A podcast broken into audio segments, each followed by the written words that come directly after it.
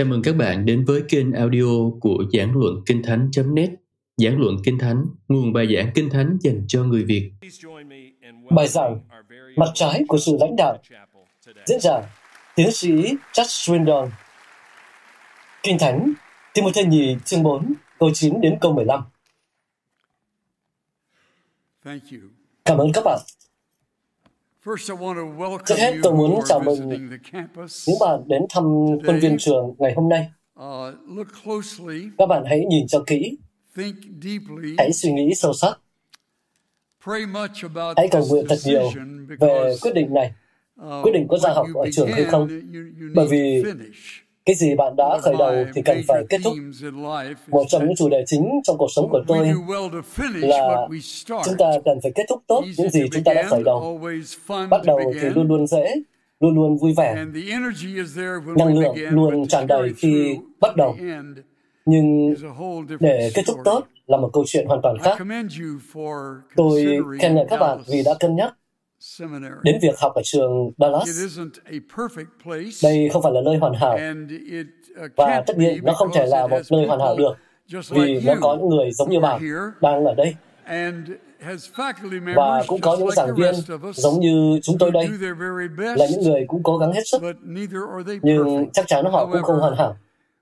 Tuy nhiên, chúng ta cố gắng hết sức có thể vì cớ vinh hiển của Chúa, và chúng ta phó kết quả cho Ngài. Ngày hôm nay, tôi muốn nói với các bạn về một chủ đề mà có lẽ các bạn không nghe nhiều, không nghe được nhắc tới nhiều lắm trong giới cơ đốc, hoặc thậm chí trong những trường giống như trường Dallas này. Chắc các bạn đã nghe rất nhiều về sự lãnh đạo, bởi vì rất nhiều điều mà chúng ta làm đây có liên quan đến công tác lãnh đạo.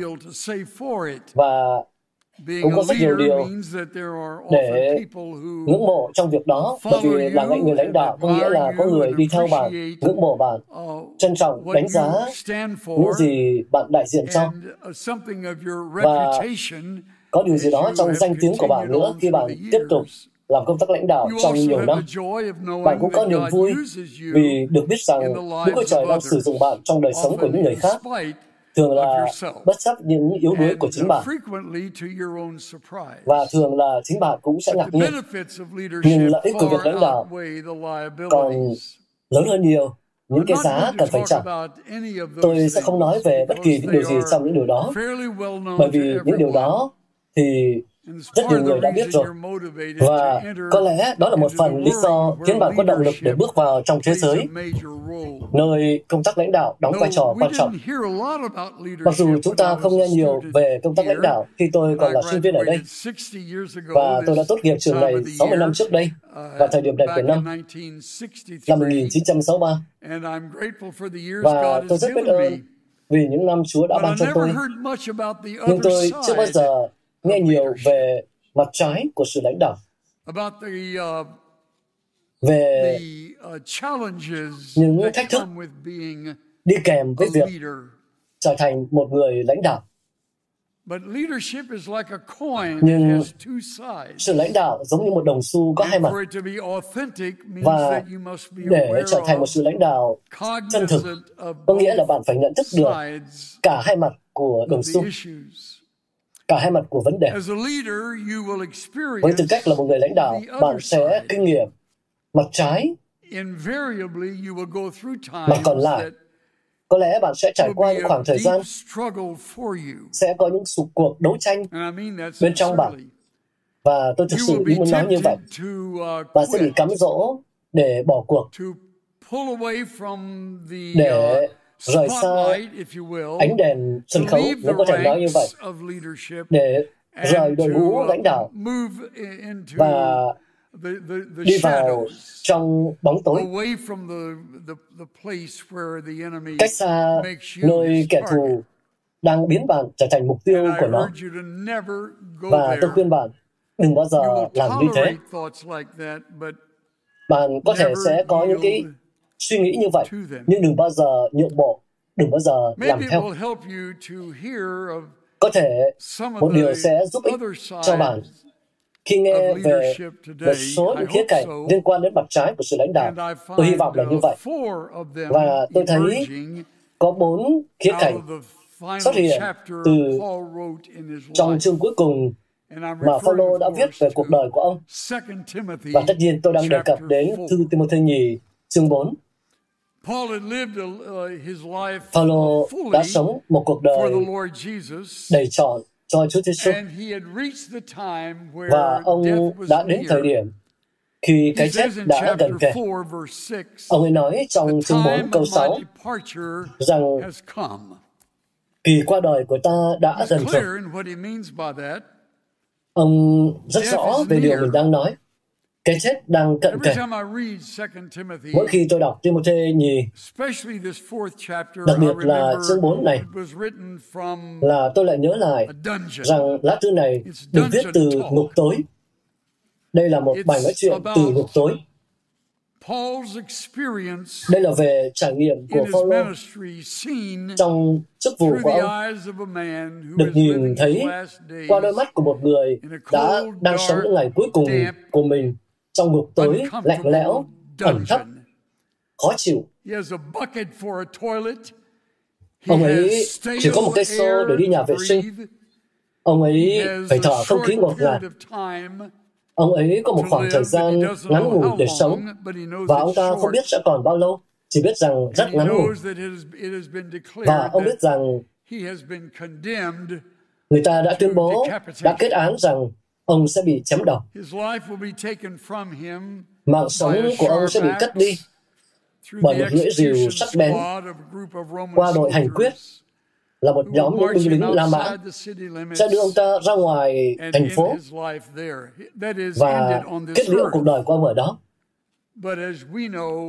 Nhưng như chúng ta biết, Cuộc sống của Phaolô không bao giờ kết thúc. Ảnh hưởng cuộc đời của Phaolô chắc chắn sẽ không bao giờ kết thúc. Và mặc dù chúng ta chết, chúng ta vẫn tiếp tục sống đời đời qua quyền năng của Đấng Christ.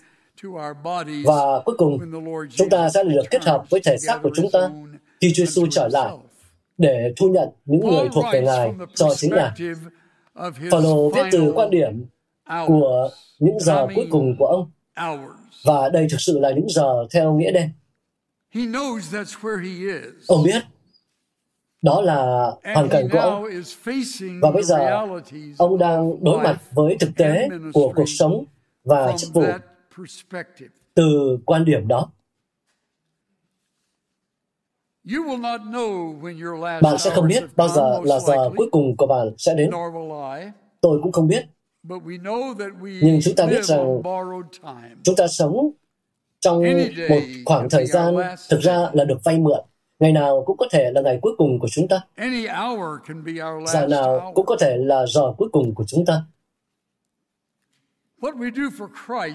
Điều chúng ta làm cho Đấng Christ vì thế là điều quan trọng nhất. Và vấn đề là chúng ta tiếp tục làm điều đó mỗi một giờ trong đời sống của chúng ta. Paulo là một tấm gương tuyệt vời về một con người đã làm như vậy. Và trong những giờ cuối cùng của mình, ông đã viết thư cho một trong những người sẽ tiếp tục chức vụ của ông chừng nào Chúa còn cho Timothy được tiếp tục sống và phục vụ. Timothy có thể nói là người học trò tập sự của Phaolô. Họ đã biết nhau trong nhiều năm và Timothy đã theo Phaolô và đã cần Phaolô trong rất nhiều năm. Nhưng điều thú vị là khi bạn đến chương 4 này, thì lại là Phaolô cần Timothy. Có sự đảo ngược vai trò ở đây. Và đó là lý do tại sao Phaolô nói với Timothy rằng hãy cố gắng đến cùng ta cho kiếp trước mùa đông. Ông nói điều này một cách khẩn đạo.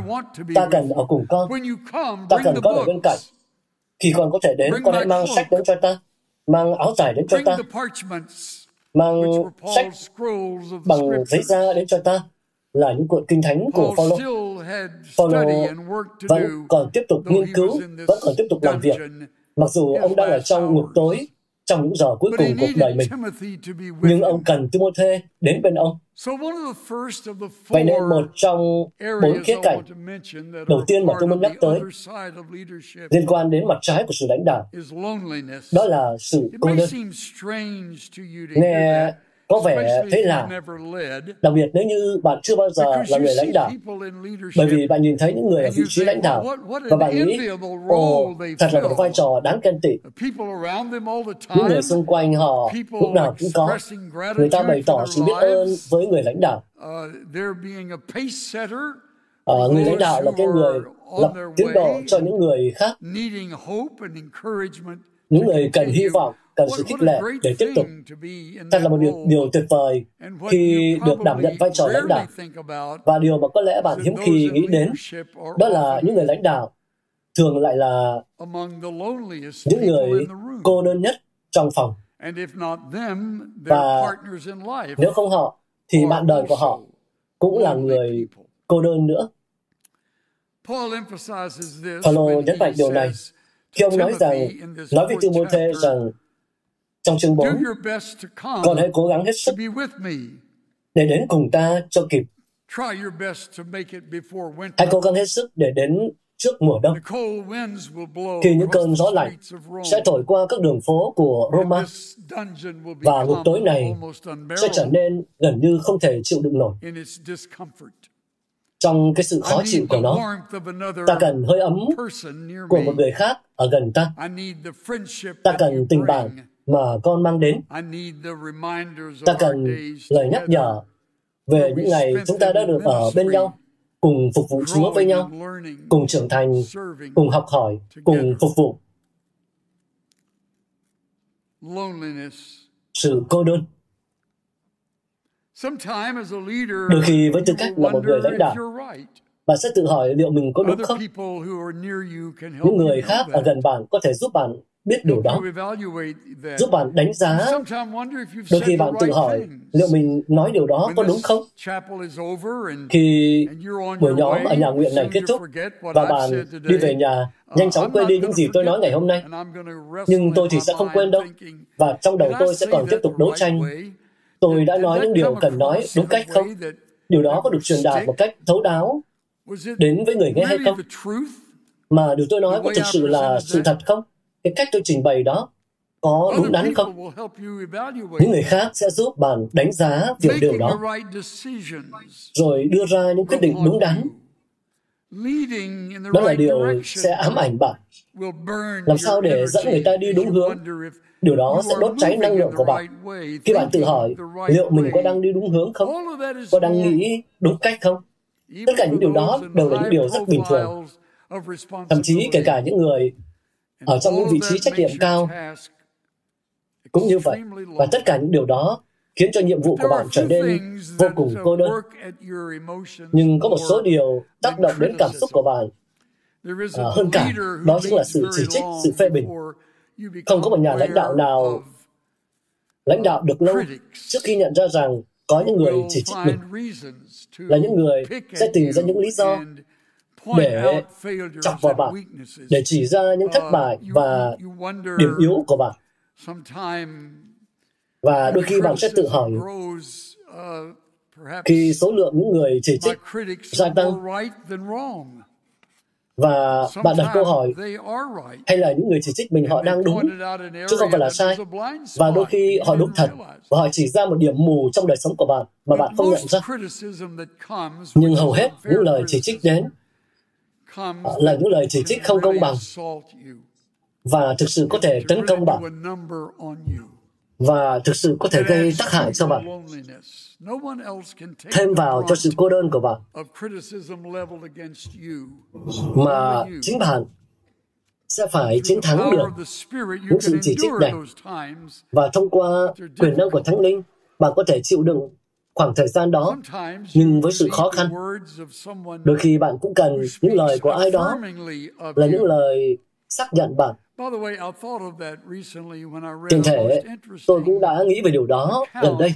khi tôi đọc được một bản tường thuật thú vị về một điều đã xảy ra liên quan đến một chủ đề nhàm chán nhất.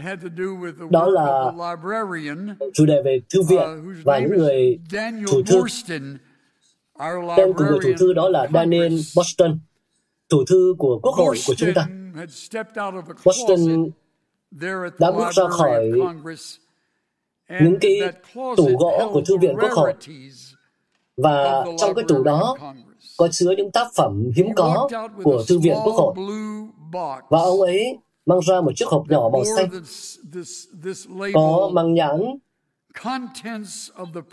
là trong chiếc hộp này đựng túi của vị tổng thống vào đêm ngày 14 tháng 4 năm 1865.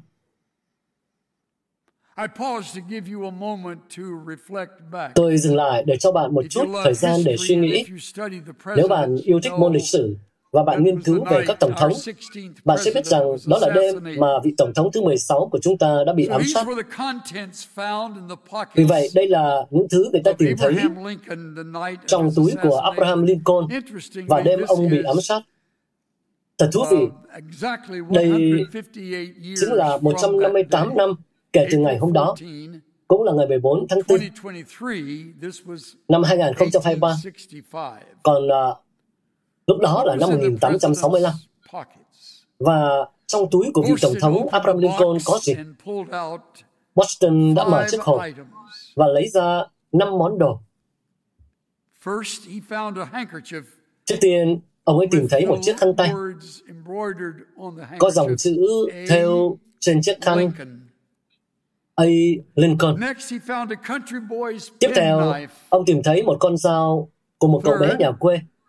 Thứ ba, ông tìm thấy một chiếc kính hay là hộp đựng kính được sửa lại. Thứ tư, ông tìm thấy một chiếc ví nhỏ có chứa 5 đô la. Thứ năm, ông ấy tìm thấy một một tờ báo cũ đã sần rách, này đã ố vàng vì thời gian. Và mẫu báo đó, Boston nói như thế này, mẫu báo đó nói về những công lao vĩ đại của Abraham Lincoln.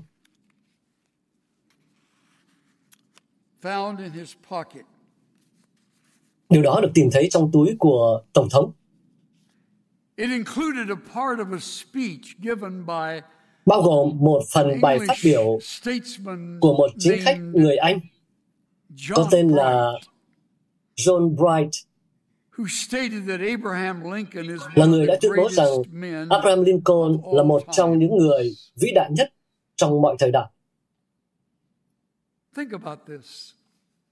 Hãy nghĩ về điều này. Trong túi của Lincoln có một mẩu báo nói rằng nói cái điều mà là kiến thức phổ thông phổ thông ngày hôm nay. Tất cả chúng ta đều biết rằng điều đó đúng. Abraham Lincoln là một trong những người vĩ đại nhất trong lịch sử. Nhưng vào năm 1865, đã có rất nhiều người chỉ trích Lincoln và họ chỉ trích rất gay gắt. Là còn có một cuộc chiến được thúc đẩy bởi sự thù hận đang diễn ra giày xéo đất nước của chúng ta xé đất nước của chúng ta thành nhiều mảnh. Và trên Lincoln là gánh nặng của rất nhiều lời chỉ trích về cuộc chiến đó. Đây là nỗi đau, cô đơn, phản ánh tình trạng hỗn loạn của một đất nước đang trải qua những ngày đen tối nhất. Có một điều gì đó thật cảm động và thậm chí có tính tiên tri. về vị Tổng thống thứ 16 của chúng ta đang ngồi một mình dưới ánh nến. mân mê một mẫu báo cũ. và có lẽ đọc đi đọc lại mẫu báo đó báo mới đã lấy ra từ túi của mình. Nói về việc Lincoln thực sự là người mà bây giờ chúng ta đều biết rằng ông đúng là người như vậy. Nhưng rất ít người nói ra điều đó vào thời đó. Chuyện gì đang xảy ra với Lincoln lúc bấy giờ? Một trận chiến khủng khiếp với sự cô đơn.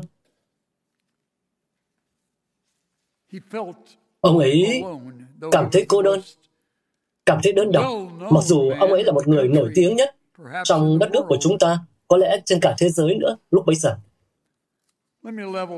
Hãy để tôi chia sẻ với bạn ở đây. Bạn có thể thấy khó tin rằng mình sẽ ở trong bất cứ điều gì gần như thế. Nhưng bạn có thể sẽ rơi vào hoàn cảnh như vậy. Tôi còn nhớ những ngày và đêm dài trong chức vụ của tôi khi không có quá nhiều người xung quanh mà tôi có thể từ họ lấy được sức mạnh. Ít nhất là tôi không cảm thấy mình có thể.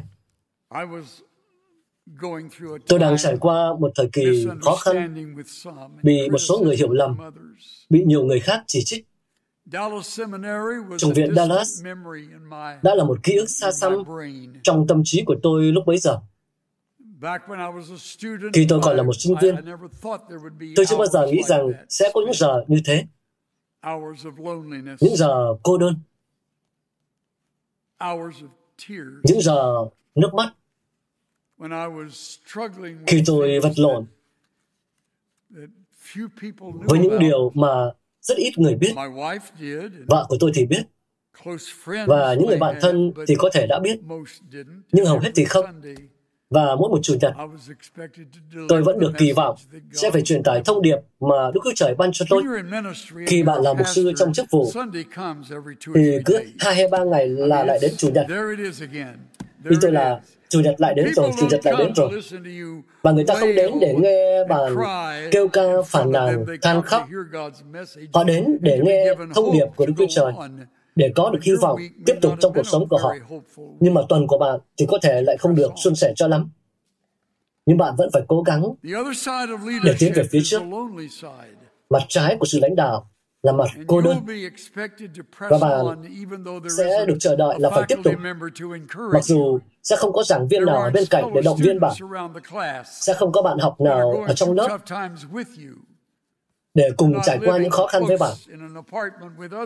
Họ không sống gần với bạn. Bạn sẽ không còn sống gần với những sinh viên khác nữa. Bạn đang sống ở một nơi xa lạ và bạn cảm thấy xa cách và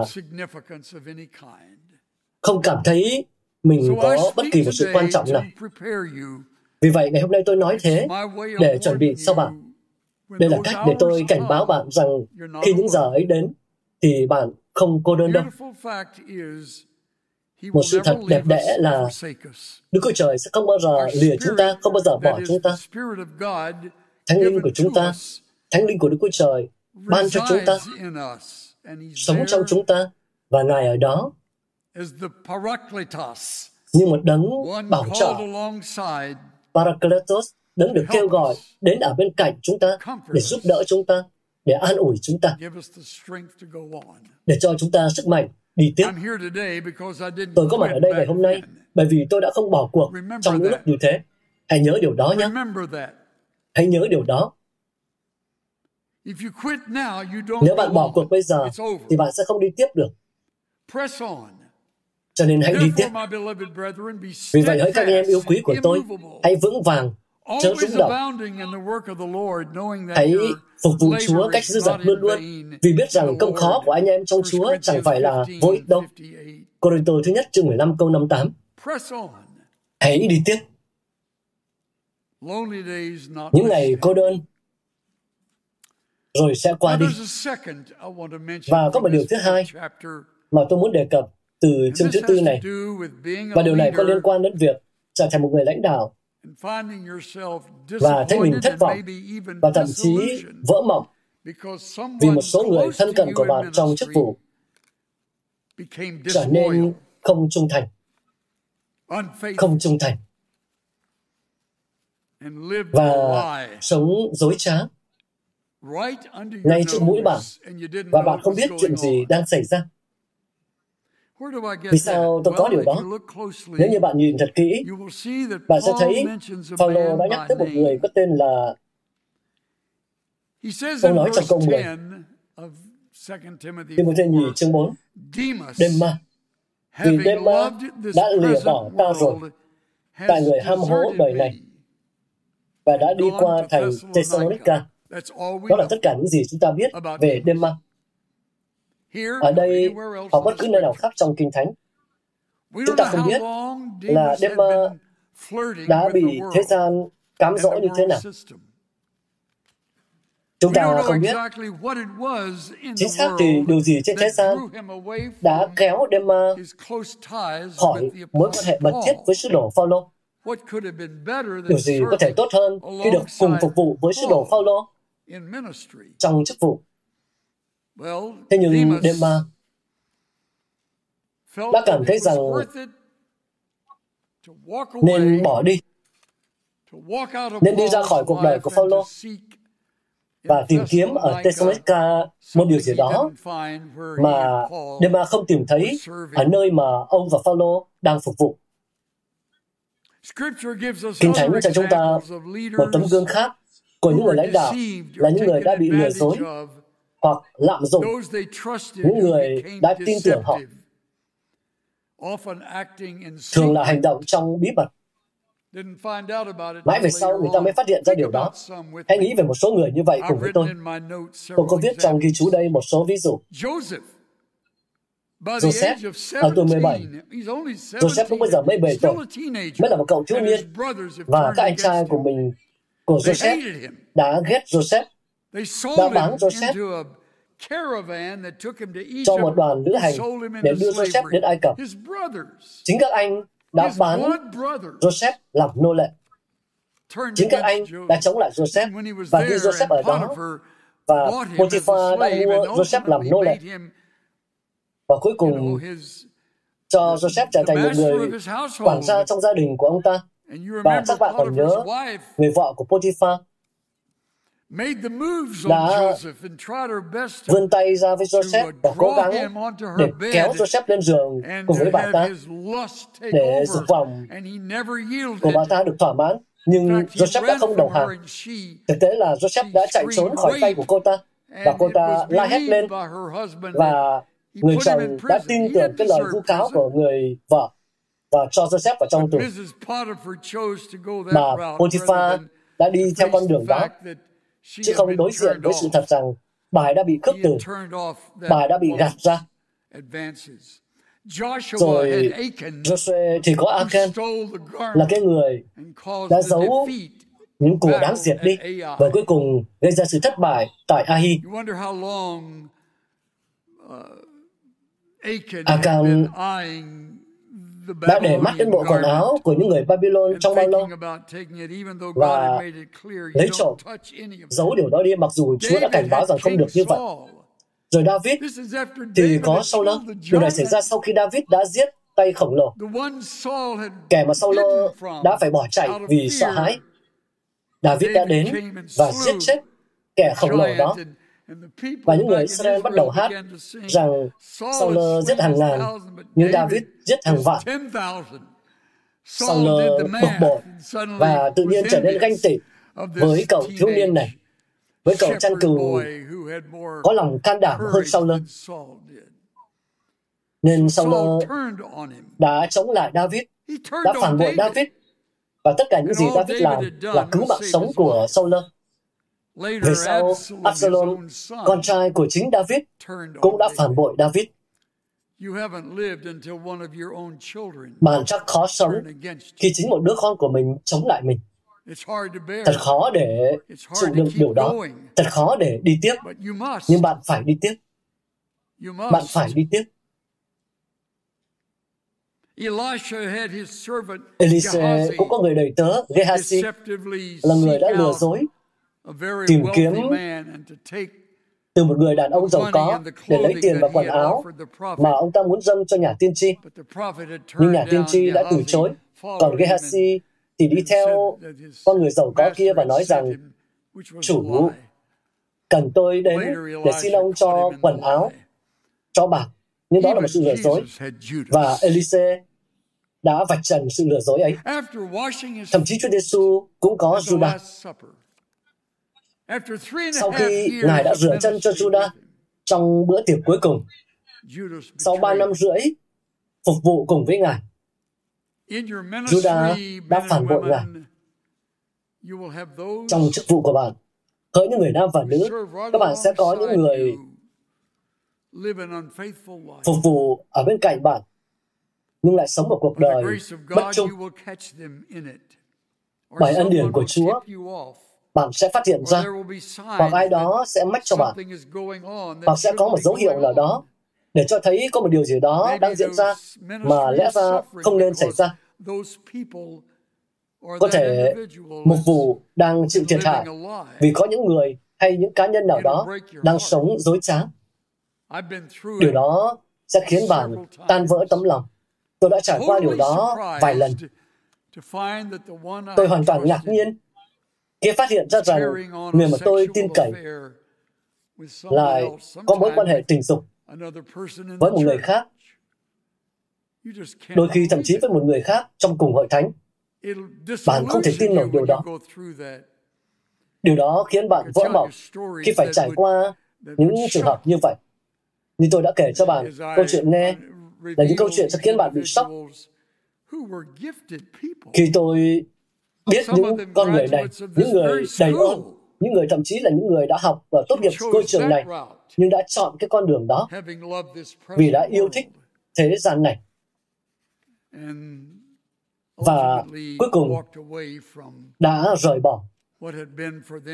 những gì đã từng là rất quan trọng với họ một cái chức vụ rất kết quả với họ. và khi những đồng nghiệp làm điều đó thì sự thất vọng của bạn sẽ không có giới hạn. Bạn sẽ cảm thấy vỡ mộng. Tôi cảnh báo bạn trước đây nha rằng rất có thể điều đó sẽ xảy ra trong cuộc sống của bạn. Nên điều quan trọng thật sự quan trọng là chúng ta phải phát triển trách nhiệm giải trình cùng với nhau và để chúng ta giữ khoảng cách ngắn với nhau để người ta biết rằng họ có thể tin tưởng chúng ta và chúng ta có thể tin tưởng họ khi không có ai khác ở xung quanh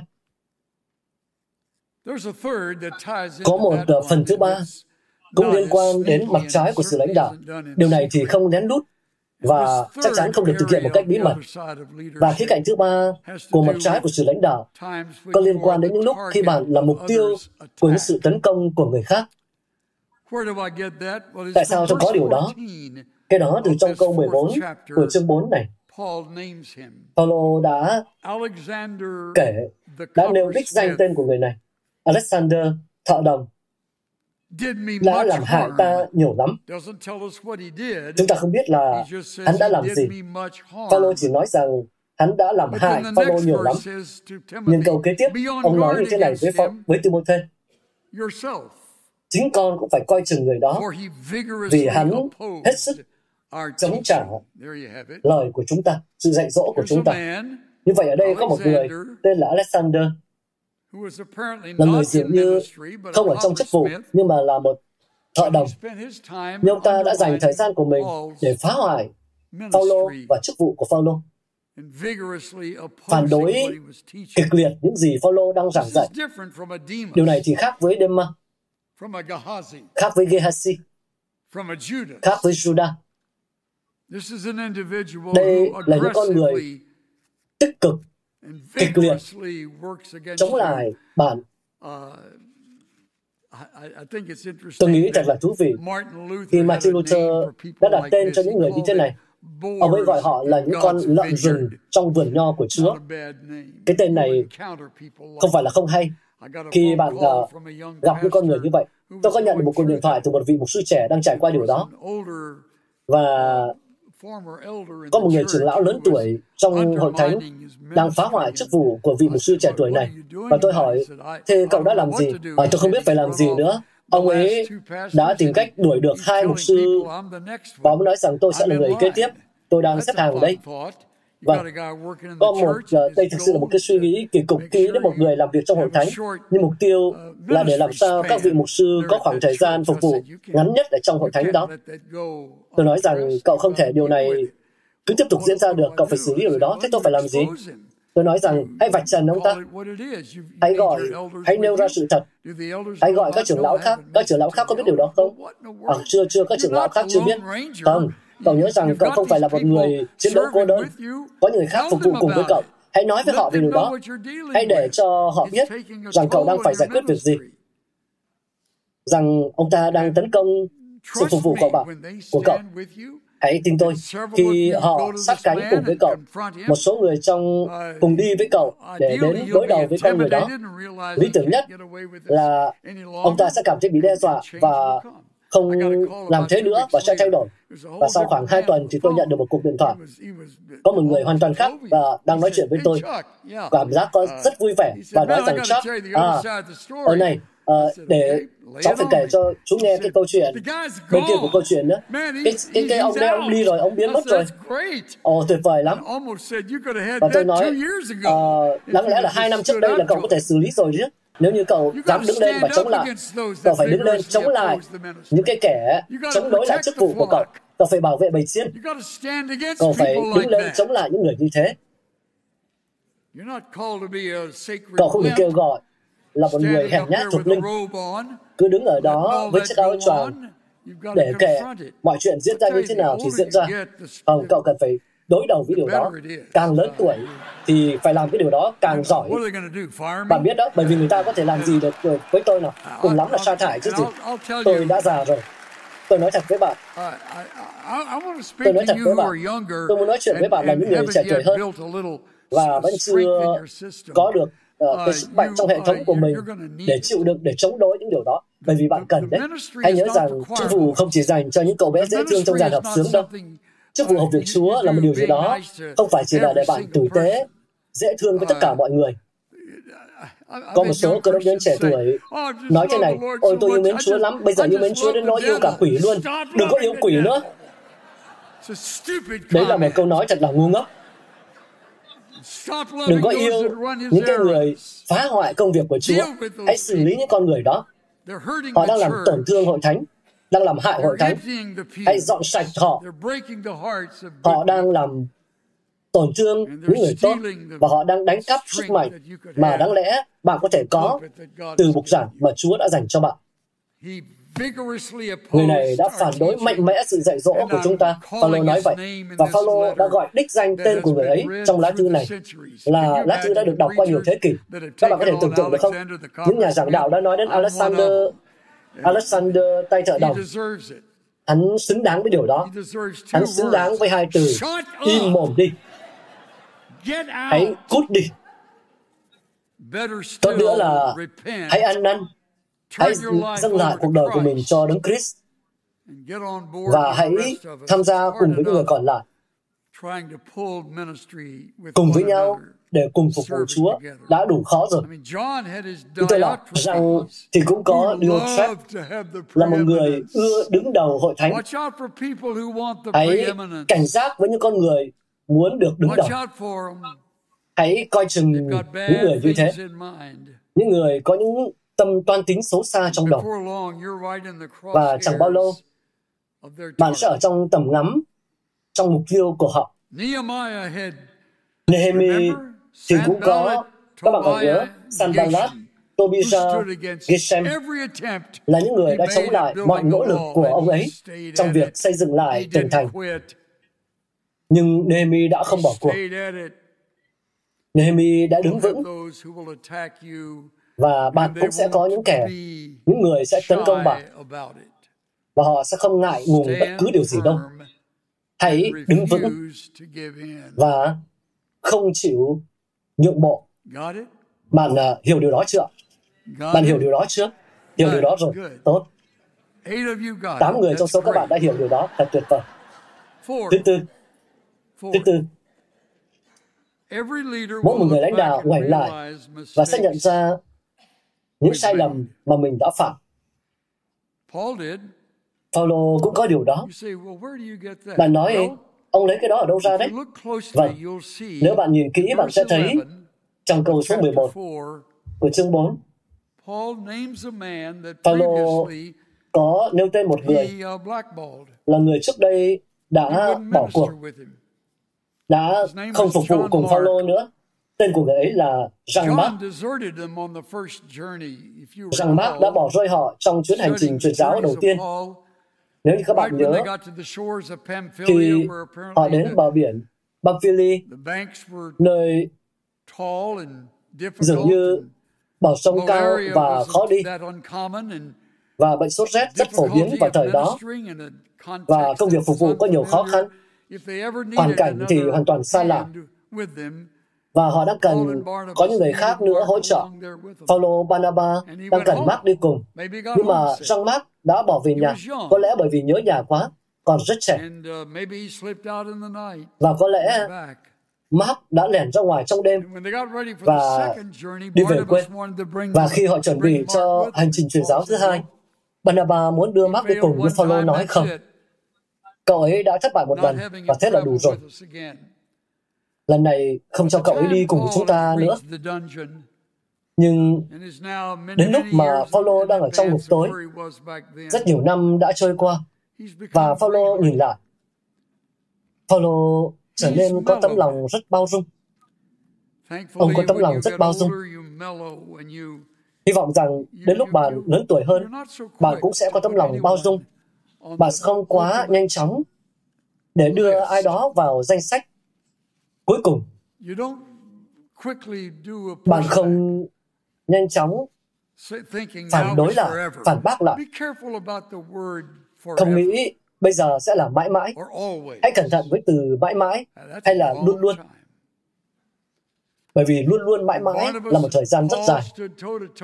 khi Barnabas và Phaolô đứng đối đầu nhau và tranh luận với nhau ở cuối chương 15 của sách công vụ về việc liệu họ có nên mang theo răng Mark hay không trong hành trình giáo thứ hai. Paulo nói rằng không bao giờ. Rằng đã thất bại một lần và thế là đủ rồi. Còn bây giờ, Paulo đang nói với Timothy rằng khi con đến, con mang áo choàng, mang sách của ta đến, nhưng đồng thời ta cũng muốn con đưa Mark đến cùng với con. Bởi vì người thật có ích cho ta về sự hầu việc lắm. Thật tuyệt vời đúng không? Khi được thấy Phaolô nói điều đó. Thật là tuyệt vời khi Phaolô đã không xóa sổ sang Mark mãi mãi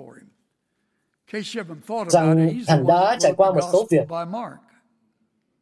Các bạn hãy nhớ rằng có một cuốn sách tin lành được viết bởi Mark Ông chính là người đầu tiên viết sách tin lành.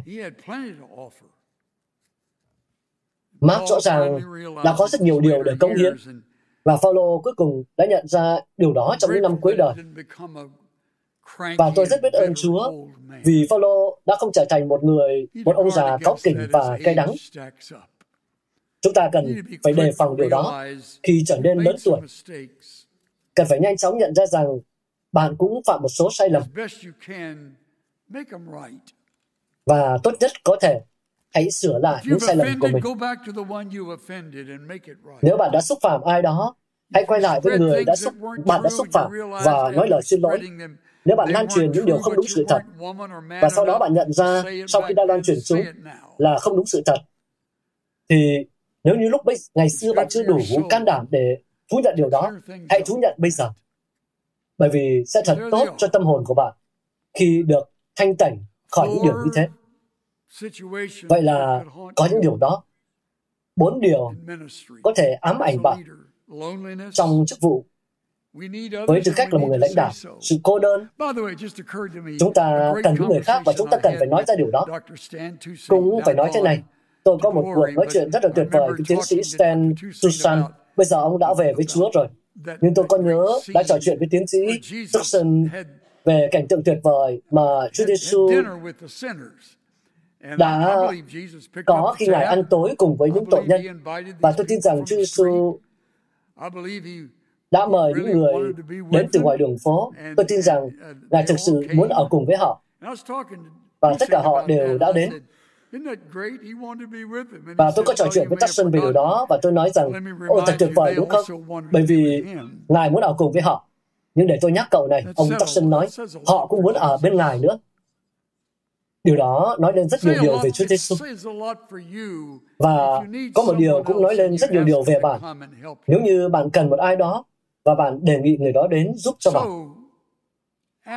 Vì vậy, hãy nhờ người ấy đến để giúp bạn. Bây giờ tôi không nhìn thấy rõ giống như trước đây nữa. Mắt bên trái của tôi bị mù, mắt bên phải thì không cộng tác được tốt lắm. Cho nên thực sự là một thách thức đối với tôi. Có một điều gì đó không ổn khi mà phòng chữ bạn đọc phải là cỡ 30. Bởi vì vậy tôi nhận ra rằng lái xe đối với tôi bây giờ là một thử thách nho nhỏ. Không chỉ đối với tôi, mà đối với cả những người khác ở trong xe của tôi nữa. Tôi luôn thích một dấu hiệu nhỏ mà người bạn Fred Miller của tôi đã để ở văn phòng. Ông ấy cười khúc khích khi đặt cái uh, dấu đó lên và nói rằng trên đó có đề chữ như này, khi tôi chết, tôi tôi không muốn chết một cách bình thường. tôi muốn chết giống như ông của tôi giống như những người khác ở trong xe của ông ấy đều đá và la hét khi họ đi. thế là tôi đã phải liên hệ với một người gần đây trở thành tài xế cho tôi.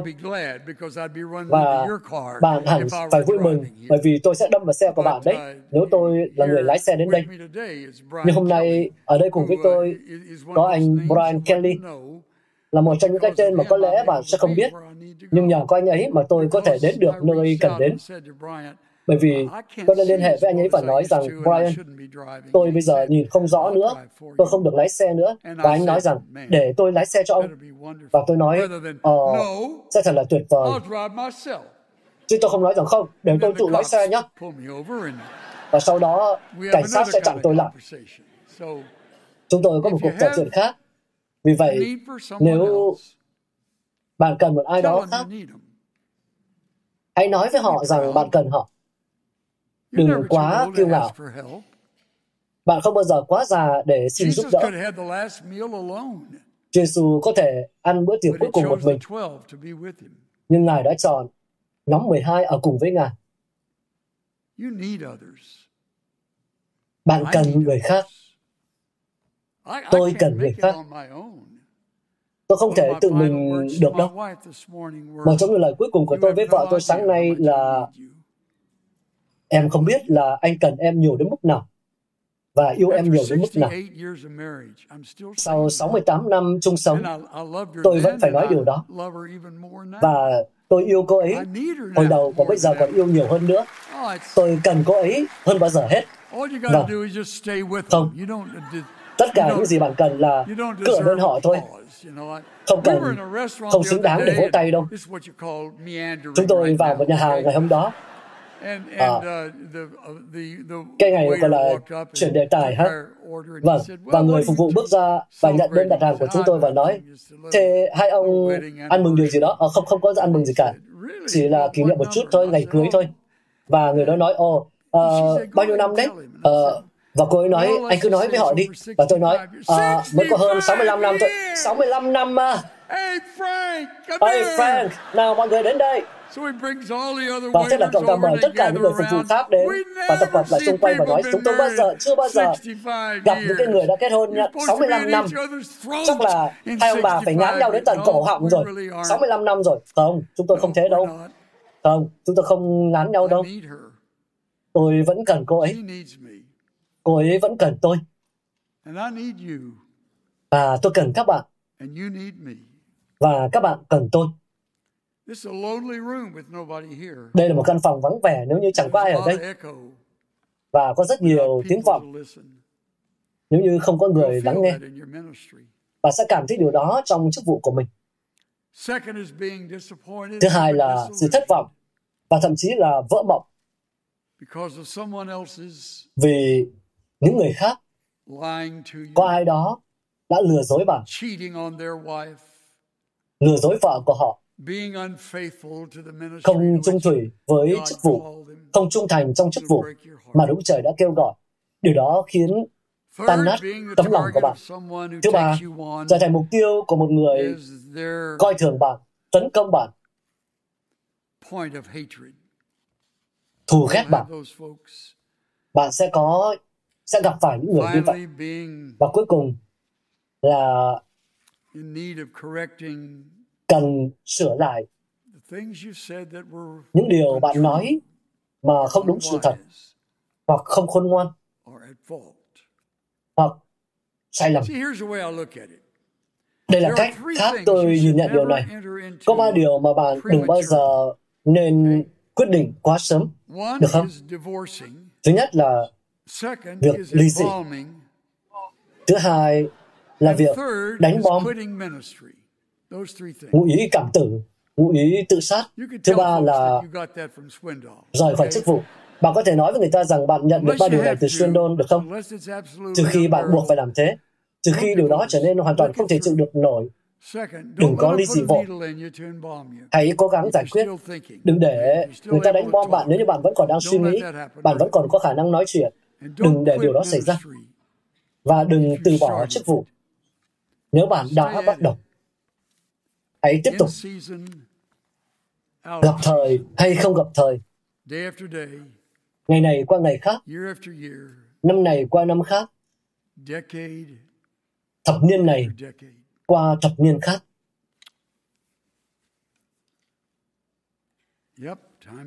Vâng, hết thời gian rồi.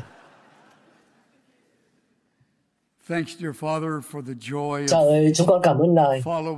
vì niềm vui được đi theo Ngài bằng cả tấm lòng.